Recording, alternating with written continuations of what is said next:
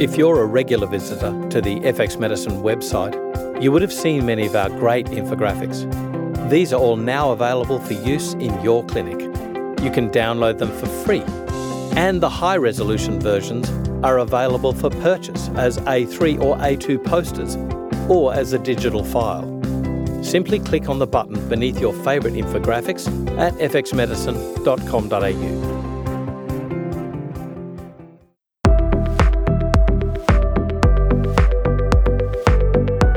to FX Omics with Dr. Mark Donohoe, your gateway to genetics, research, and technology in the field of personalised medicine.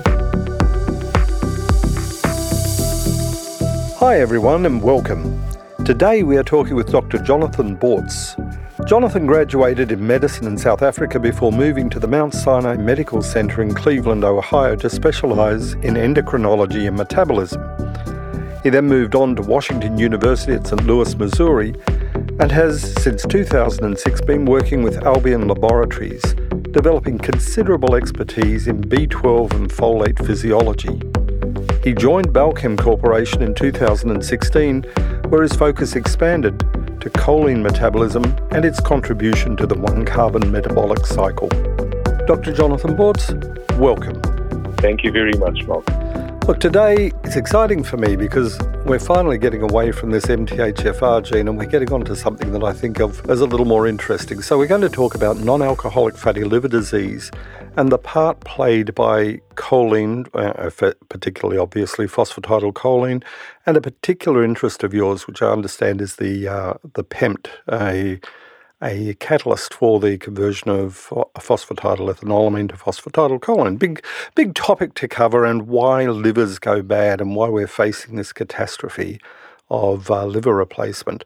But before we do that, just tell me a bit about how you got into this area, what your path was from sure. undergraduate. Well, um, I'm not sure how much time you have, but uh, I've I've been in the US for close on 35 years, trained in South Africa, as you uh, can tell. Um, actually came to uh, the US in 1984 and went to Cleveland. I think I was probably the only person who bought a one way ticket to Cleveland. The travel agent had never heard of such a thing. But uh, was trained at the Mount Sinai Hospital and then moved to St. Louis uh, to do an endocrine fellowship.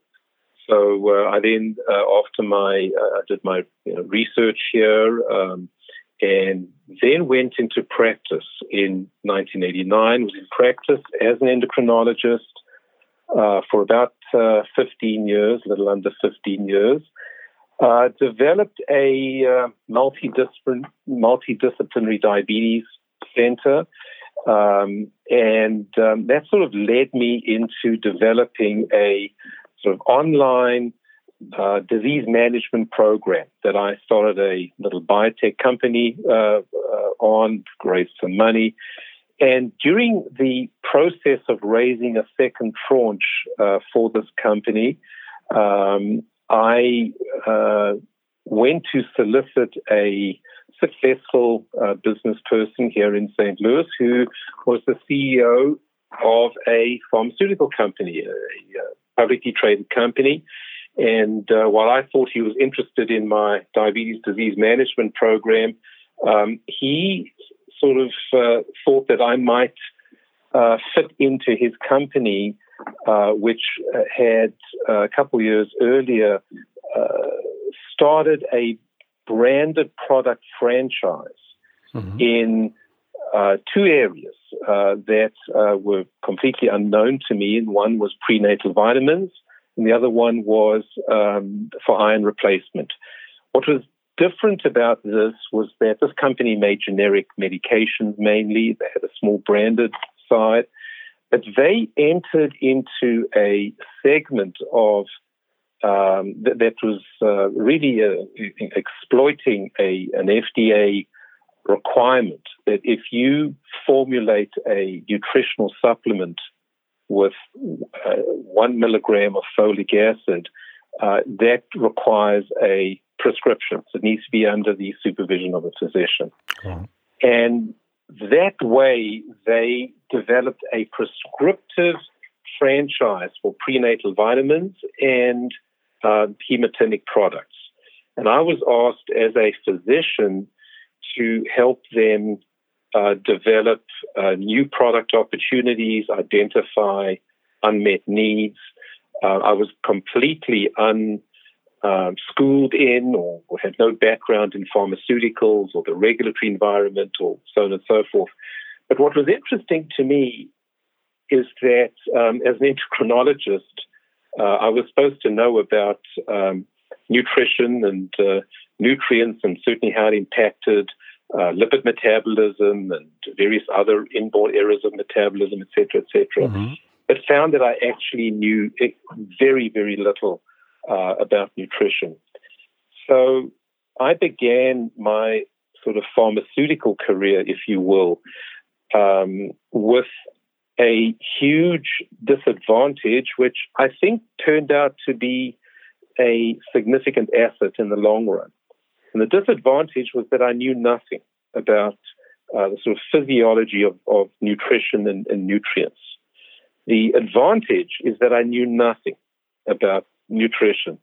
And therefore, whatever I had to do, I had to sort of build up from the ground up. Um, and how I did that was starting to learn about either the area, the physiology, whether it was iron metabolism or um, folate or anything, uh, any of the major ingredients that were, you know, currently used to constitute, uh, you know, prenatal vitamins or whatever. And that's sort of how I cut my teeth on on learning to understand that nutrient um, physiology, nutrient pharmacology is extraordinarily complex. Um, and um, and this is sort of how I then um, began, I suppose, my career in the sort of product development side of things that were considered to be pretty pedestrian by doctors and, and major pharmaceutical companies. It is uh, one of those oddities that we learnt biochemistry way too early, in, and well, certainly in my medical degree. It seemed irrelevant. It was more a hurdle you had to pass through to get to clinical medicine. And then you get to clinical medicine, and 30 years down the line, you realize, wow, I wish I'd paid more attention to those early days. That's exactly what happened to me. In other words, um, physiology, well, not physiology, biochemistry and chemistry was not just an obstacle um, or, or, irrelevant. It was it was um, it was the bane of my life. I, I hated it, didn't understand it, uh, and to this day don't really understand um, all the sort of uh, the way in which biochemistry or biochemical uh, reactions are portrayed. Uh, they mean nothing to me, right. um, which which is one of the reasons that I had to, um, you know, had to uh, find other ways for me to understand, um, you know, what's going on. But that has turned out to be um, exciting because I've actually really uh, been fortunate enough and been given the opportunity to uh, be able to explore, you know, in depth. And it's a fascinating area. It is. And I suppose the building blocks were put in place all those years ago so that there was, you know, deeply some kind of knowledge that underpins it. But I do agree, you know, my again, my medical career began with not a single hour of nutrition. We had no concept in a medical system when we're dealing with diseases that nutrition played a part in prevention or even the management or supplementation could have anything to do with it. It was very much a career of here's the biochemistry, here's the conditions, these are the drugs that you use. And it was a dissatisfying feeling that we were missing something in prevention or less invasive ways of intervening in disease. Correct.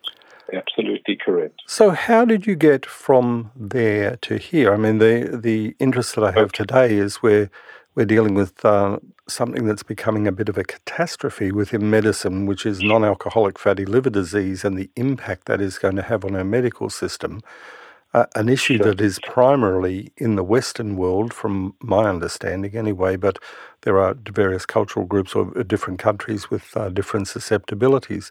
How did you move from infant formulas and uh, infant nutrition or infant or prenatal um, supplementation to non alcoholic fatty liver disease and the whole PEMT scenario? Yeah, so I, I think, and again, it, it, uh, this might be a longer answer than you want, but um, my introduction, I, I, I think that what I would describe is that my area of interest is really more in one carbon metabolism. Right. And that sort of began, again, surreptitiously. Why? Because in the prenatal vitamin world, uh, everything uh, was predicated on folic acid or folate. Mm. Uh, it was about 20 years ago when the um, the first SNP was described. I, like probably everybody else, uh, just didn't have a clue what that was, um, and felt that this was just a little um, sort of technicality that is being exploited by the you know pharmaceutical companies, um, and um, uh, you know from there um, I had a um, you know one of the things that I had to do in formulating these products was to make sure that every ingredient um, had earned its place, wasn't just on the label because it was expected to be on the label. What was the amount that was needed? How can we improve the the bioavailability or, or absorption. And one of the areas that I moved to next was after folic acid, which is you know very well absorbed, as you know. Um, uh, how do we uh, improve on vitamin B12? And um, what um, the conclusion that I uh, came to pretty rapidly was that the only way to improve vitamin B12's uh, uh, bioavailability is with intrinsic factor. Yes. And literally about a couple months later, I heard of a little company in Denmark that had been successful in um, um, in inserting the human gene for um, uh, intrinsic factor in a plant, Arabidopsis, and successfully transformed that plant, was able to cultivate it, grow it, and extract uh, intrinsic factor. Now, plants don't use, it's a pristine environment, plants don't use cobalamin, so whatever was taken out was actually human intrinsic factor. And um, I landed up, uh, we, uh, you know, uh, this company was acquired. I landed up acquiring those assets. Um, and uh, now went into the business of starting my own little biotech company to commercialize um, the production of a recombinant human intrinsic factor protein mm-hmm. um, as a way to be able to deliver B12 in a physiologic dose. So I went from folate to B12, and then I was doing some consulting for a company um, that uh, is the sort of leader in chelated minerals um, based out of Utah. And uh, um, I, uh, that company was then acquired by a, um, a corporation um, who uh, is the sort of supplier of choline. Uh, to uh, probably uh, you know 80% of the world's choline is actually produced by this company. So right. um, I, I, was asked to um, you know to follow that acquisition, and that is currently my my place of, of employ, if you will. Um, and so what's happened is sort of three, um, you know, two vitamins and one essential nutrient that all play a, a, critical role in one carbon metabolism have sort of been, you know, in the wings, if you will, and sort of intersected, you know, with which is what has brought me to this. So when I then started learning about choline, it was, you know, with the same, um, you know, sense that I described earlier, not knowing anything about it. Um, and I then began to try and understand what does choline do? What is it? Where is it? Why is it? Um, so that's been a, a journey that sort of led me into this um, the, the, the sort of deeper appreciation of the sort of uh, single nucleotide polymorphisms mm-hmm. into conditions um, uh, like uh, non-alcoholic liver uh, liver disease, um, into brain development uh, for both child and prenatal stuff. So it's um, it's been a treat, but but that's uh, it, it, almost seems like it's been um, you know relatively well choreographed, if you will. It has, and it, it dances around this one carbon, the carbon with three hydrogens, and You seem to have uh, three different products and three different areas of interest, but with one common factor, the, the methyltransferase. The choline story is not as visible as the um, folate and the uh, sure. cobalamin story. So, can you fill me in a bit? What does choline do? What's its fate in the body? And is it an essential? So, uh, my understanding is with PEMT, we do manufacture at least phosphatidylcholine from phosphatidylethanolamine. So, it's not an essential nutrient, or is it an essential nutrient? Well, it, it's the fact that our bodies make it has taken it out of the realm of a vitamin. It used to be called vitamin B4, uh, but sort of like Pluto, it lost its sort of planet state and um, and was then designated as an essential nutrient because the body does make, but not enough. Right. But I think that that um, maybe it would be useful to um, uh, let, us talk a little bit about uh, what what choline is, um, and then we can describe uh, to some extent um, what impact it has and why it has such a broad impact uh, across various physiologic, you know, and now even disease states. That'd be great. So choline, choline is um, really derived from the simplest amino acid, glycine, and um, it is uh, what happens is uh, instead of the carboxyl group, you know, three methyl groups land up, uh, you know, attaching to glycine and then gets carboxylated to betaine. So mm. betaine is, in other words, you know, another word for betaine is trimethylglycine. So it's basically glycine that's methylated. So choline um, really uh, is principally metabolized uh, by phosphorylation in the in the cytoplasm, um, crosses the, uh, the, the cell membrane as uh, one of the transporters uh, in which there's a SNP, a well-known SNP. Um, but uh, about 70% of this gets uh, pushed down this is called the Kennedy pathway to CDP, cytidine diphosphate choline. And that is the major substrate for producing phosphatidylcholine that becomes the substance of most membranes uh, and VLDL, for example. Well, there's an alternative um, pathway, and this and for this, choline has to get shuttled into the mitochondria, and where it is then converted to betaine, like I described earlier, and um, and it's and it's an oxidation process.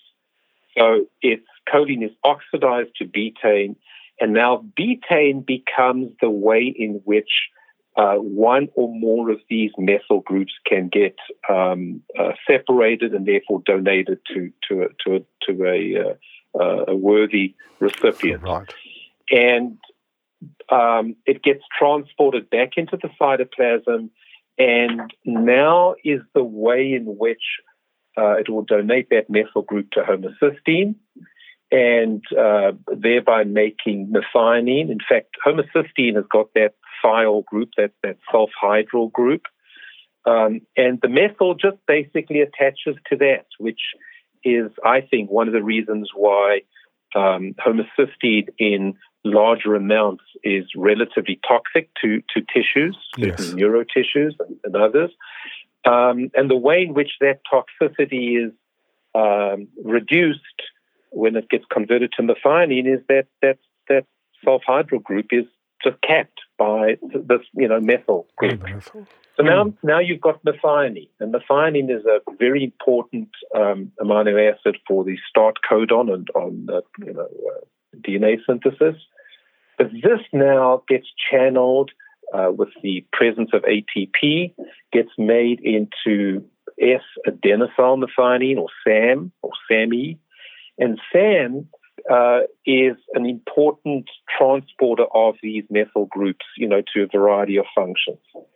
Well, it's under the influence of um, of uh, of estrogen in, in women, in which SAM uh, can get trimethylated by the PEMT enzyme. This is where PEMT plays its role, and it sort of goes through three cycles of methylating uh, um, uh, SAM and uh, uh, the, you know these methylating phosphatidyl ethanolamine. Mm. Okay, forgive me from SAM. And this is an alternative way of producing phosphatidylcholine. So you'll see that just in this oxidative pathway, there is some there is redundancy. In other words, there are two ways to make phosphatidylcholine. Well, it turns out that there's a very good reason for that, Mark, and that is that um, phosphatidylcholine made through the PEMT pathway or this methionine, betaine methionine, SAM oxidative pathway, um, preferentially binds to longer chain fatty acids like DHA and arachidonic acid. Hmm. And it's the phosphatidylcholine, the phospholipid, um, through the PEMT pathway that binds DHA and takes it to the liver, and then uh, let's say if the uh, if the uh, in a woman and she's pregnant across the placenta to the to the fetus. Mm-hmm. DHA does not bind to phosphatidylcholine made through the phosphorylation or Kennedy pathway.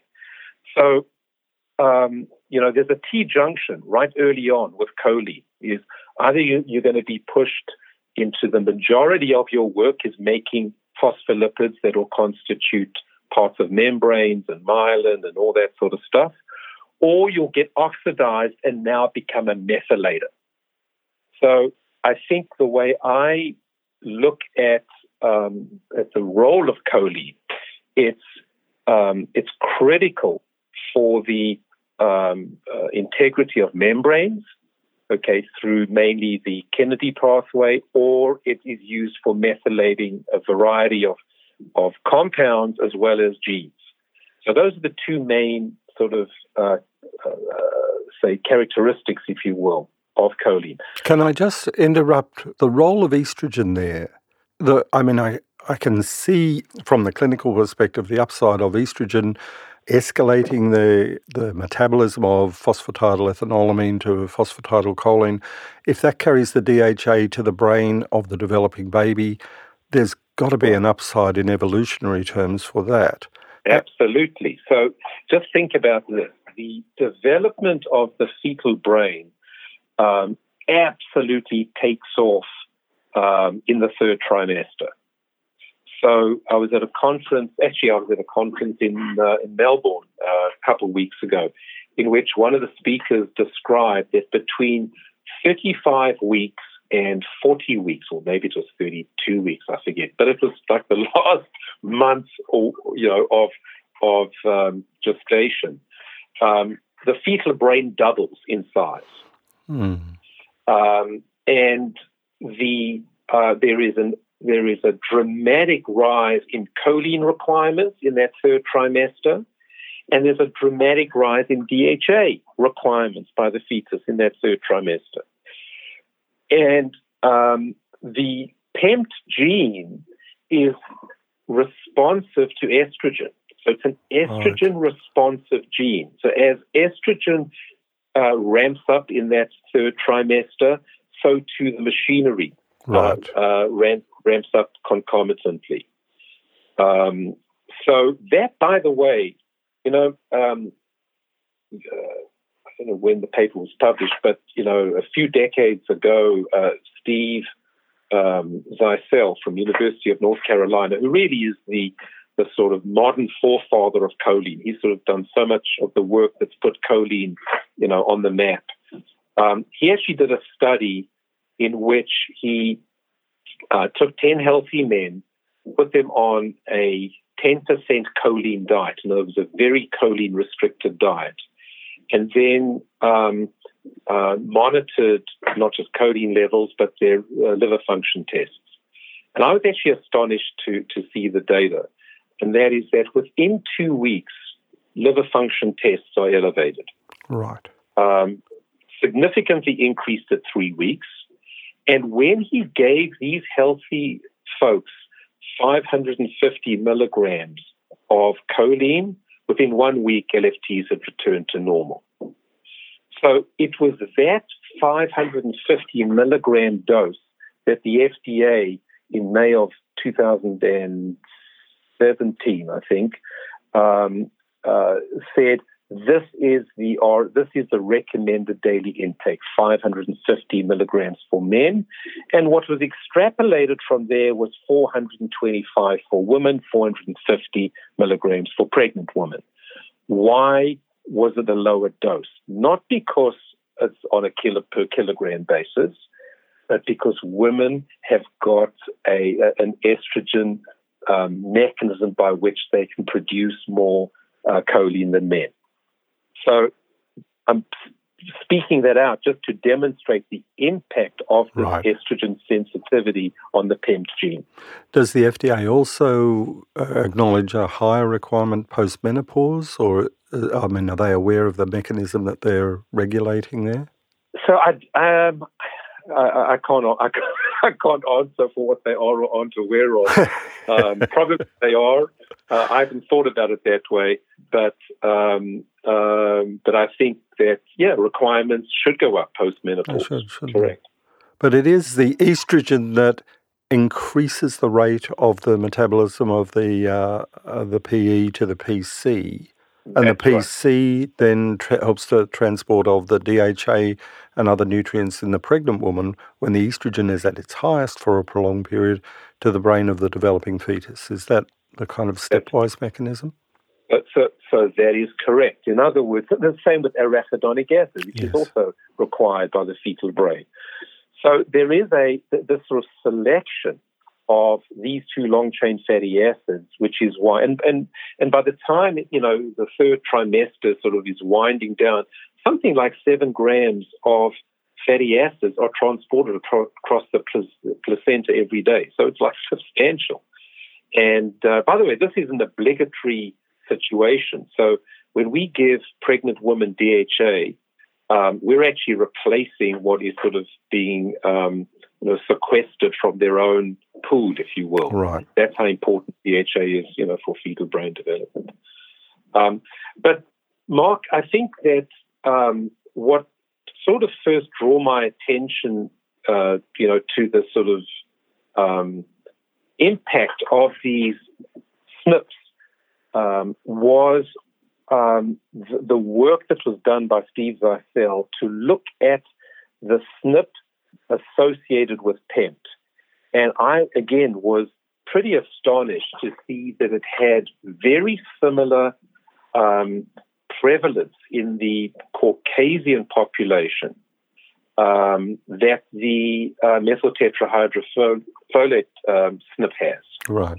Uh, and that's about, uh, it's, it's, and there are many different studies, but it's at least 50% of Caucasian women um, and, and as high as 70% who've got, you know, one of the alleles for a estrogen insensitivity. So what that means is that women who've got this particular SNP um, don't enjoy the advantage that they should of a high of, of the sort of high estrogen uh, environment in the last trimester which is why they would require more um, choline, for example, in order to encourage that um, um, um uh, uh, pathway, the PEMT pathway, mm. to to drive the, uh, the, the phosphoethanolamine sort of methylation process. So, uh, and, and in fact, this has has been shown. There's been some beautiful work done by Marie Caudill at uh, University of Cornell, in which she took uh, pregnant women and in their third trimester. But th- this is an important thing to, to describe as well. The average intake of choline um, in uh, women is roughly in the 330 to 350 milligram per day range.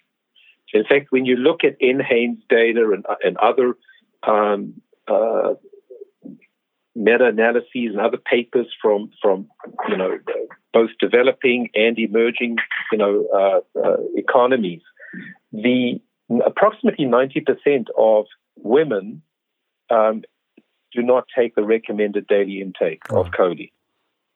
Um, so what she did was in her cohort, um, where the average choline intake was about 380, she supplemented um, randomized, you know, uh, trial. Um, she randomized half of them to, to getting 100 milligrams of, of uh, choline supplemented and 550 milligrams supplemented. So these two cohorts had either 480 or 930 milligrams of choline. And what she was able to do is, and, and they did, they took this for the third trimester, and they also took it for um, uh, another cohort took it for the first three months of uh, nursing their their infants. And she she's done a lot of different stuff, you know, uh, on those uh, on those subjects. One of which was um, uh, with stable isotopes, able to label uh, w- what the metabolic fate is of this choline. And she's pretty much confirmed a few things. One is is that um, there is uh, approximately 70% of the choline is metabolized down the Kennedy pathway, uh, and only about 30% goes through this um, uh, betaine, methionine uh, uh, pathway. Um, secondly, what she showed is that there was no wastage of choline in the, uh, no excretion in the urine. In other words, even in the folks who were given, you know, nearly twice the, the recommended daily intake, um, it was all utilized. Right. Um, and um, so, therefore, even as we think of 550 for men and 450 for women, um, that probably a more accurate description is that that's the amount that is required to keep the liver healthy, hmm. not necessarily the optimal dose. Um, but with that, uh, along with these sort of um, um, uh, you know, with, with, with uh, this clinical uh, theories that, that, that she looked at, she was also able to uh, determine whether um, um, the the higher amount of choline was was capable of methylating certain genes. So, for mm-hmm. example, mm-hmm. she looked at the corticotropin releasing hormone gene in the placenta and found that the higher um, supplemented group had uh, a greater degree of gene methylation. And with the actual expression of uh, CRH uh, was significantly decreased. So methylation, as you know, its, its, its epi- main epigenetic effect, or one of its main epigenetic effects, is that it um, uh, it stops transcription. It downregulates the, the production of the product. So um, she was able to demonstrate that higher choline reduces corticotropin releasing hormone in the placenta. And when she measured the cortisol levels in the infants, they were uh, diminished. So, um, what she was able to demonstrate that a higher uh, prenatal choline actually reduced a more a, a less metabolically stressed infant right. at the time of birth. Mm-hmm. But it says an interesting thing about the direct impact of methylation. Um, uh, over and above, you know, uh, you know, other other effects as well. It is arguably the most popular concept in genetics at the clinical level is to methylate or not methylate to check the MTHFR. I think now, we, after today's talk, well, probably more of us will be looking at PEMT as another way of trying to influence methylation pathways. I do have a concern sometimes that it's a little bit like giving kids the controls of a 747 jet, that methylation is a very powerful process. We understand little about it, and there is this kind of concept of more methylation equals better. And as you've said, you know, there is an influence that is, you know, uh, transcription across the genome where methylation plays a part with genetic expression. Where we, I don't think yet we know what we're doing as clinicians. I think is, would you regard, would you say that's fair too?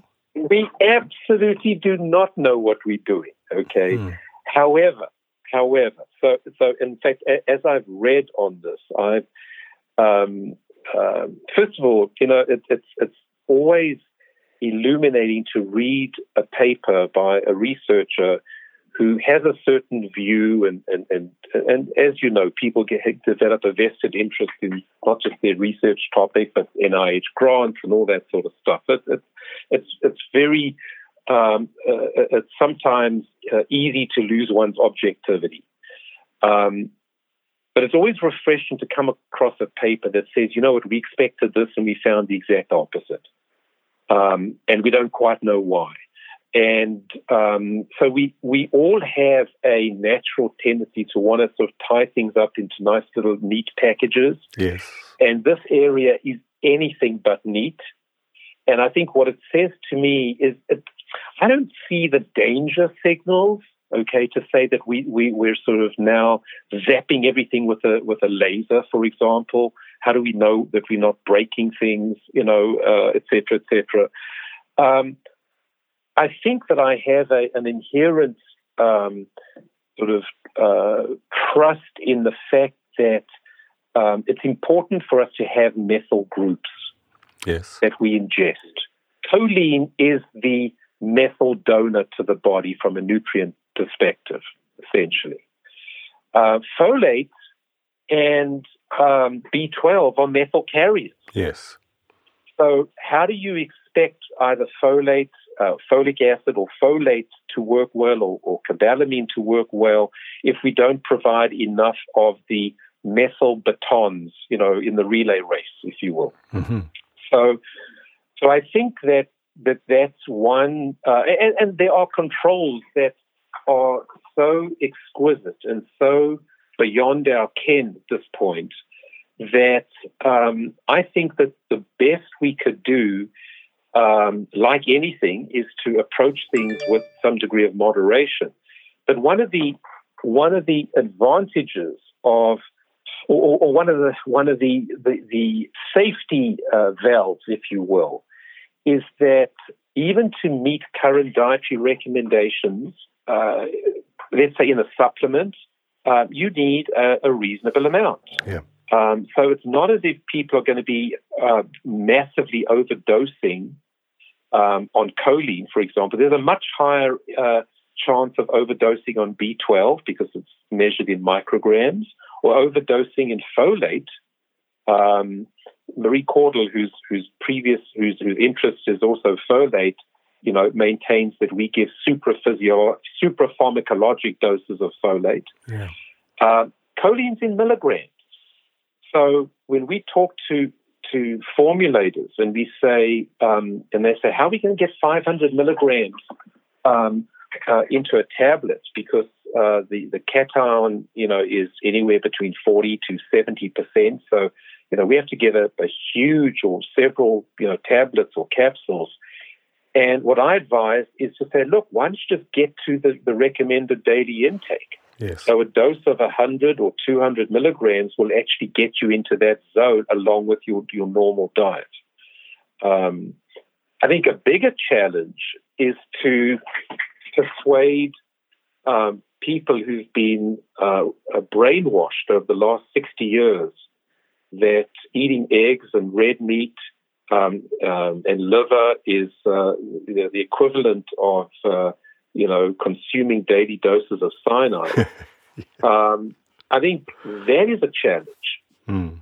um, for us to say, you know what, eating eggs um, is actually helpful um, and doesn't uh, doesn't necessarily, you know, have the, the sort of negative, you know, impact uh, that that we all were raised to believe that it does. So, can um, vegans and vegetarians, so the, the uh, the choline is available uh, and is bioavailable from vegetarian sources as well, isn't it? So it's not purely meat and animal product eaters. Right. So the choline, the choline um, that is um, uh, available now is actually synthesized, um, and uh, so it's a chemical reaction. Num- number one. Number yep. two is that the salt you can either get a choline bitartrate, yes. and the salt is obviously from tartaric acid. It's a derivative of, uh, of grapes. Um, and um, uh, the other one is uh, what you find in infant formulas mainly is a choline chloride. So yeah, for, for vegans or people who do not want to have animal source, um, you know, nutrients, uh, certainly supplementation uh, should meet their needs. I, I, would like to just address this issue of the prevalence of the A allele. Um, I think this is the G523A uh, of the PEMT. The A allele is the uh, effectively a low function uh, allele. It's highly prevalent. Uh, from what you were saying, I think it's almost the majority of the population carries one or both of the A alleles. That means, does it not, that there is a population at risk from either low choline in the diet or there is a population at risk for not producing the betaine or not producing the, um, the quality of the cell membranes? That's a huge proportion of the population that we have to look at. And the second issue I want to address is we're seeing fatty liver disease, non alcoholic fatty liver disease, increasingly happening. Are these two things linked at all? Is non alcoholic fatty liver disease and the choline question, this kind of genetic variant, are they linked together in populations like the white American and Australian populations who get overweight? Are those, are the, or are they distinct issues entirely? Okay, so um, maybe if uh, if it's okay, I'm going to start with the last uh, uh, part of your question first. And th- this is what, sort of what I was referring to earlier when um, when I was saying that it's actually refreshing to um, um, to see work that that doesn't necessarily come up with nice, neat answers. Um, what has clearly been demonstrated is that um, if we look at the various um, uh, SNPs uh, that uh, would impact both the, the, the choline um, sort of transport across uh, either cell or mitochondrial membranes, um, or so, so the uh, the, uh, the the solute carrier family, for example, um, or in the um, the, the uh, folate metabolism or the folate B12, you know, cycle.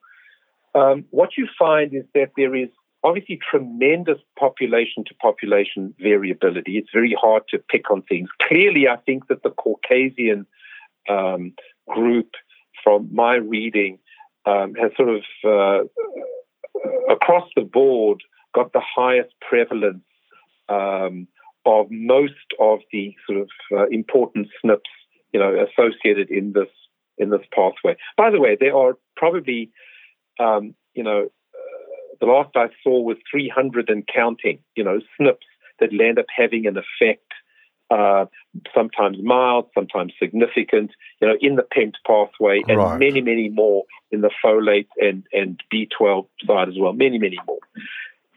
So I think getting back to your earlier statement about, you know, this is the Wild West, it's, it's often very difficult for us to wrap our head around the fact that some SNPs are important in a, in a, in a more important in a certain population group, but even in a population group, it be, ends up becoming um, sort of uh, uh, any disease state. Fatty liver is a great example. Is multifactorial. Yeah. So, so we always have a, a, a, a predilection for wanting to blame one thing, right? That was the whole cholesterol story, right? Um, uh, want to blame one thing, and then we'll blame something else, then we'll blame something else. So, um, one of the um, publications that came out of the University of North Carolina, Steve Zeisel's group, was trying to identify what are the SNPs um, that um, that really, uh, you know, have uh, an impact on, let's say, fatty liver. And what they what they found is that um, there are a whole bunch of them, um, and they looked at, for example, and, and, again, you're limited by how many SNPs you could look at mm. in a reasonably funded clinical study. um, you know, that isn't taken on by a sort of like a, a genomic, you know, project, if you will. Right. And what they what they sort of concluded was, yeah, they they are all of them are associated, some more than others. Um, uh, what what um, uh, Dr. Zeisel uh, landed up doing was saying, you know what, we shouldn't even blame one SNP because um, uh, I think he might have found one SNP that had a consistent um, sort of negative effect, okay, on fatty liver. Right. And that is a SNP that I'd never heard of until I'd read the paper. And that's called uh, PNPLA3, okay, right. um, which is responsible for, um, I think that was it, which is responsible for uh, making uh, VLDL. Hmm. Um, and, um, but the others become associative. So what he started doing is looking at panels or looking at associations. Let's look at five or ten SNPs and uh, and put these into two or three different or four different categories and see can we figure out um, a panel that will end up being predictive of. So I think that he came to the conclusion was that that is probably a better way to go, but it also recognizes the fact that there are certain uh, African Americans, for example, U.S. African Americans have a much lower incidence of of uh, uh, fatty uh, fatty liver. Um, some of them have uh, you know, some of the common SNPs associated, but they don't seem to be playing a role. Caucasians have those SNPs, and it seems to play a role. Um, so, what he was coming out to say was that, you know what, we might be able to use these sort of um, uh, groupings of SNPs to identify uh, vulnerable individuals where lifestyle, uh, uh, uh, if I remember correctly, he, he looked at a um, at a morbidly obese group uh, who were undergoing bariatric surgery. Then he looked at a group from a liver uh, clinic. So these were liver people and then uh, morbidly obese people, okay, who, yes, they had a high incidence of fatty liver, but it wasn't the same as the liver people cohort. Right. So I guess the message is is that um, uh, again it gets back to your earlier comment. This is such early days. Right. Um, I was hoping I you were going is, to give me this solution and say, no, it's just one SNP. And if we cover this with trimethylglycine, or I thought there would be an easy answer. and I know there never is, but every every so often I just think, yeah, that SNP looks. No, but, but I do think that in a sense, it does provide us with um, a concept to say if we increase the, the uh, availability of choline, we know that there are key functional um, SNPs. He calls them, you know, uh, uh, you know, effect alleles that really do have an impact. As we as we know, most SNPs, um, you know, are silent. We we don't know what they do or wh- whether they do anything or whatever it is. But we do know that there are several important SNPs that do land up decreasing the efficacy of the enzyme that they are, um, you know, designed to produce. And therefore, that reduction in enzyme capability is telling us that we should be increasing substrate in order to offset that. That is part of the story of the methylene tetrahydrofolate reductase, you know, yes. SNP, right? Right. Um, uh, you know, we have we have a challenge with. So there is a way to compensate, and therefore, if we do so on a more blanket basis, and I go back to you know Dr. Caudill's study where she says that hey, 900 80 milligrams, 930 milligrams, sorry, in a pregnant woman doesn't get lost in the urine tells me we've got some room. Okay, some some wiggle room. So, is overdosage even known? Is there a, such a thing as overdosage with choline? The so the answer is no. Um, the upper limit that is uh, recommended by the uh, the FDA is somewhere in the range of I think it's three thousand or three thousand five hundred. Right. Okay, so it's substantially above what our current dosing capabilities uh, are. The toxic level is described as 10,000 milligrams, and that degree of toxicity is um, is a fishy odor. But um, uh, the answer is no. There was some concern years ago. There were some papers published about uh, an impact on prostate, but that has been disproven. Um, uh, but the answer is we've got we've got uh, quite a length of rope to deal with here. And so that means a bit of exploring to be done about the potential impact of intervention with choline. Uh, just, you know, we've dealt with the other cofactors, um, the trimethylglycine, S-adenosylmethionine. They're all parts of this story, aren't they? And so uh, are we kind of looking at the manipulation of the various cofactors of the S-adenosylmethionine itself, which seems to be a critical factor in the phosphatidylcholine story? Or is it primarily a choline issue that if you deliver enough substrate, the body will sort it out itself no matter what the SNPs? No, the, the, I think it's a great question, and, um, and and I think that this is why I like to think of this as a one carbon story, right. because there's been ample evidence to suggest that um, you you really need adequate amounts of the appropriate um, you know, three players here the choline, the B12, and the folate. Mm. And, um, you know, I mentioned some of the redundancy associated with making phosphatidylcholine two ways. Uh, there are also two ways to um, methylate homocysteine, and one is through, through, the choline pathway, and the other one is through um, folate. And folate can't methylate directly. Folate has to pass its methyl group right. to cobalamin, and it's cobalamin um, that uh, through uh, um, methionine synthase can um, methylate homocysteine. Hmm.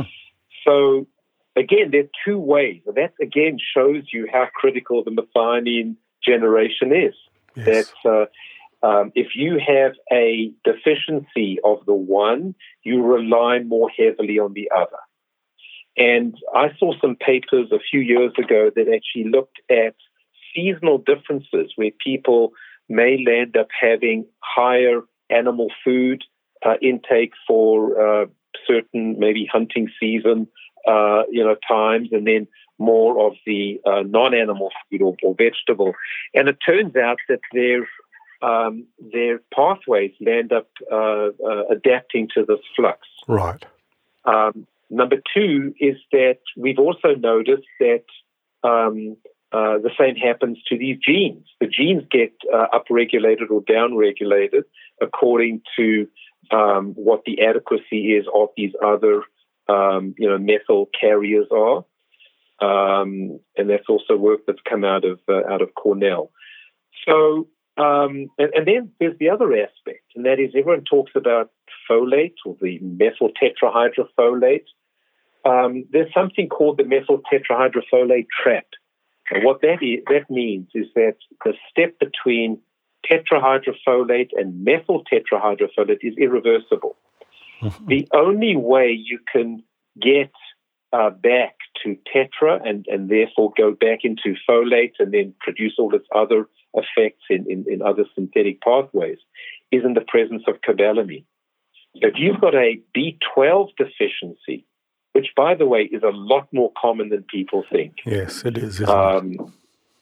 A lot more common. If you've got a B12 deficiency, you can't uh, uh, get rid of that methyl group, and now um, you you you land up having potentially a functional folate deficiency.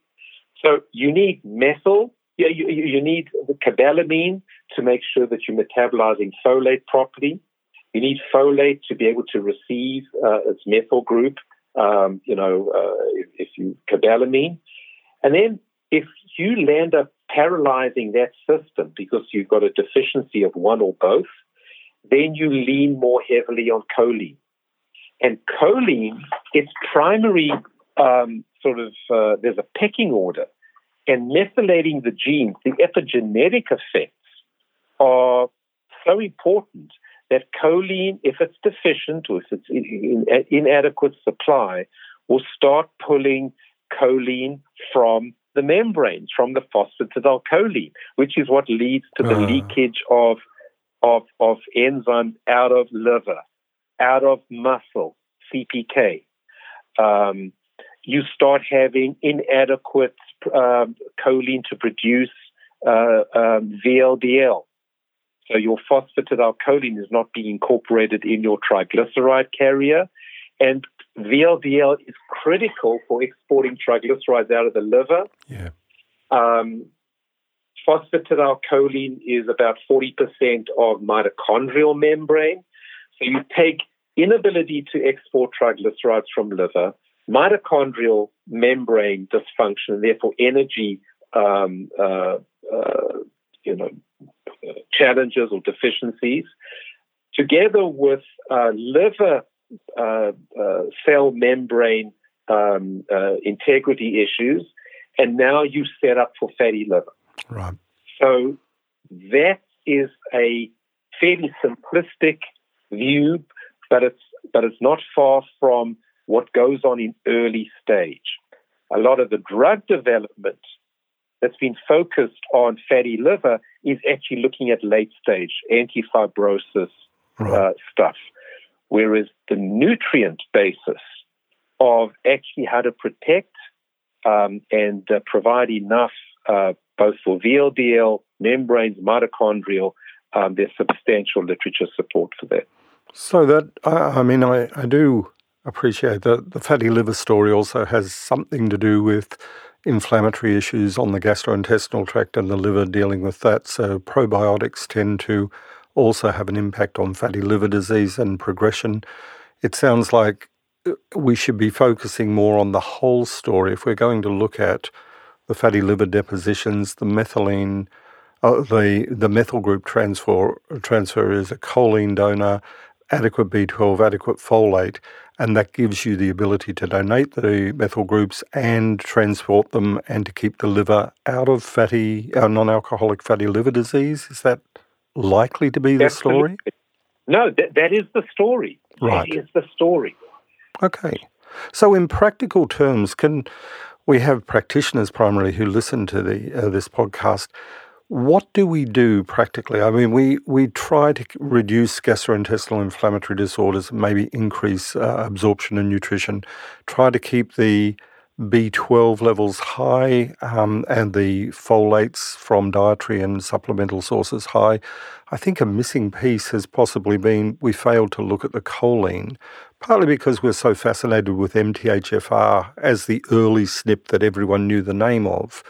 And now there's right, another right. player in the field. So practically, a doctor who's seeing a person with those uh, transaminitis, we call it, you know, the transaminase is just right. a bit out of the person going the wrong direction. Apart from weight loss, which everyone kind of gets, what can we do in nutrition or in supplementation to sabotage the non alcoholic fatty liver story, the progression? So, look, there, there are, and certainly in the US, um, and I'm not sure uh, what's on the market in, in Australia, other parts of the world. But in the US, um, there are several standalone um, uh, supplements that contain uh, anywhere from 250 to 500 milligrams of choline. Right. So if you think that the average diet is going to be in that, let's say 350 to let's say 350, okay, um, um, I personally take uh, 700 milligrams. I take two 350 milligram capsules. Right. Um, and so I'm saying to myself, I'm taking about a thousand milligrams of choline. Um, and by the way, um, I did have uh, somebody who, uh, and again, uh, you know, I'm not in practice anymore, but I used to see these this transaminitis as you described, and I used to do a, an ultrasound and see if there were gallstones and this and that, but we didn't do anything about it, right? Yeah. Uh, you know, whatever. So I think the easiest thing to do at this point, literally, is to say to to to to, uh, to your patients, this is a supplement, um, and I would recommend, you know, uh, probably in the range of, of 500 plus I'm not worried about an upper dose here. Yeah. If somebody wanted to take two 500s, you know, I think uh, that, that, that's uh, that's uh, fine and dandy. Um, I think that um, uh, the the this should be the sort of cornerstone of what practitioners should be looking at um, with their subjects, whether they've got elevated, um, you know, uh, LFTs or not. It's the same applies to elevated CPKs, sarcopenia. Mm-hmm. Um, um, you know, so those, those, are those are certainly two areas. Um, and um, and I think you know the other aspect here is look, it, it's difficult to uh, certainly in a, in a, country like the US that has got uh, folate fortification, folate deficiency um, is uh, is much less common. Vitamin B12 deficiency. There's a, a, a Framingham, study um, published about I think eight ten years ago that showed that 39% of the population had a subclinical B12. Yeah. Um, you know, measuring B12 in the lab, the, the, range is anywhere from 300 to 900 picomoles yes. per liter. Um, and if we see someone's got a, a, level of 350, we say that's normal. But that's yeah. not normal. And B12 is not, uh, levels are not the best way to measure uh, mm. B12. So I would I would encourage practitioners to measure um, MMAs, methyl malonic acid, which is a very sensitive way of telling whether there is tissue B12 deficiency. Um, with uh, patients on proton pump inhibitors, uh, other antacids, people over the age of 50 have decreased uh, um, uh, uh, uh, decreased acid production so more tending towards not necessarily achlorhydria, but um, you know gastric atrophy, um, and reduced intrinsic factor, reduced acid production for any reason, ends up decreasing the ability to split B12 from its protein moiety from the diet. Yeah. Um, I would also caution uh, physicians that um, that giving huge doses of B12 is also problematic. You know, people say, hey, uh, even if you get 1% uh, absorption by diffusion, um, that is, um, you know, we, that, you know, we're okay with that. Well, we, we should not be okay with that. Mm. Um, B12 uh, is a huge molecule, gets broken up into little bits and pieces called analogs. They can get absorbed, and some of these analogs have been shown to inhibit B12. Right. Um, it increases uh, uh, gut microbiome um, growth and a variety of things. It's been shown uh, with uh, high doses of B12 increases various um, solid uh, tumors in a 10 year epidemiologic study of 300,000 um, uh, people who were followed in Europe, you know, published about five years ago. Mm-hmm. So, big doses of B12 is not benign. Um, big doses of folic may not be benign, particularly for, for pregnant women. Yeah. Um, and not enough choline is not benign. Right. So, so, so there, there's a, a, sort of a recalibration here that I think uh, we we should uh, look at. Okay. Is there is there any place for um, betaine supplementation or SAMe uh, supplementation in cases of already existing uh, non alcoholic fatty liver disease? Uh, do they play a part in that story, or is it enough that the folate B12 and the uh, choline are more than adequate? Yeah, so I, I think that the, the, the choline B, B12 uh, folate story is certainly adequate. Right. There is data to suggest that betaine um, uh, could be helpful. Uh, there are some papers that, that describe that. Um, I guess uh, as, as an endocrinologist, I come from the sort of school of thought that, that uh, was uh, more inclined to give uh, thyroxine for hypothyroidism because there is a, a natural conversion to T3. Yes. And even though that's the active thyroid, you know, hormone, there's a, a, sort of a regulatory component that, that I don't have control over. Yeah. So I guess I'm saying let's put in the funnel. That doesn't mean that giving betaine uh, you know, is problematic. Uh, some papers support it uh, as being more effective, and uh, you obviously need you, you know need less. I think it's about a tenth of the amount uh, that that you uh, that's required for for choline, but you know, 70% of choline also goes to membrane yeah. synthesis and myelin, um, you know, synthesis. So there, there are lots of. Uh, betaine is purely for methylation. Yes.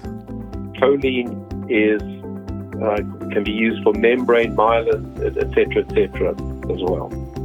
It has been a fascinating story. I think some real pearls there about maybe the unacknowledged area of the methylation cycle is the is the choline component of it. And I'm, I'm hoping now that we all as practitioners kind of have that sense that you have to have the three parts of it. It's not a two-part story of uh, folate and B12. It's a donor and it's a dietary component that we can actually move in and do something about. Significant supplementation um, to the diet makes a difference.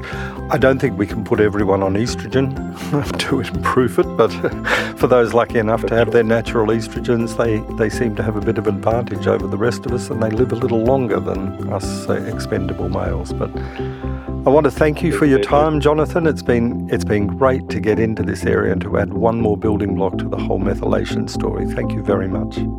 Been my pleasure. Thank you, Mark. Thanks for the uh, the honour and the privilege of the of the call. This is FX Omics, and I'm Dr. Mark Donohoe.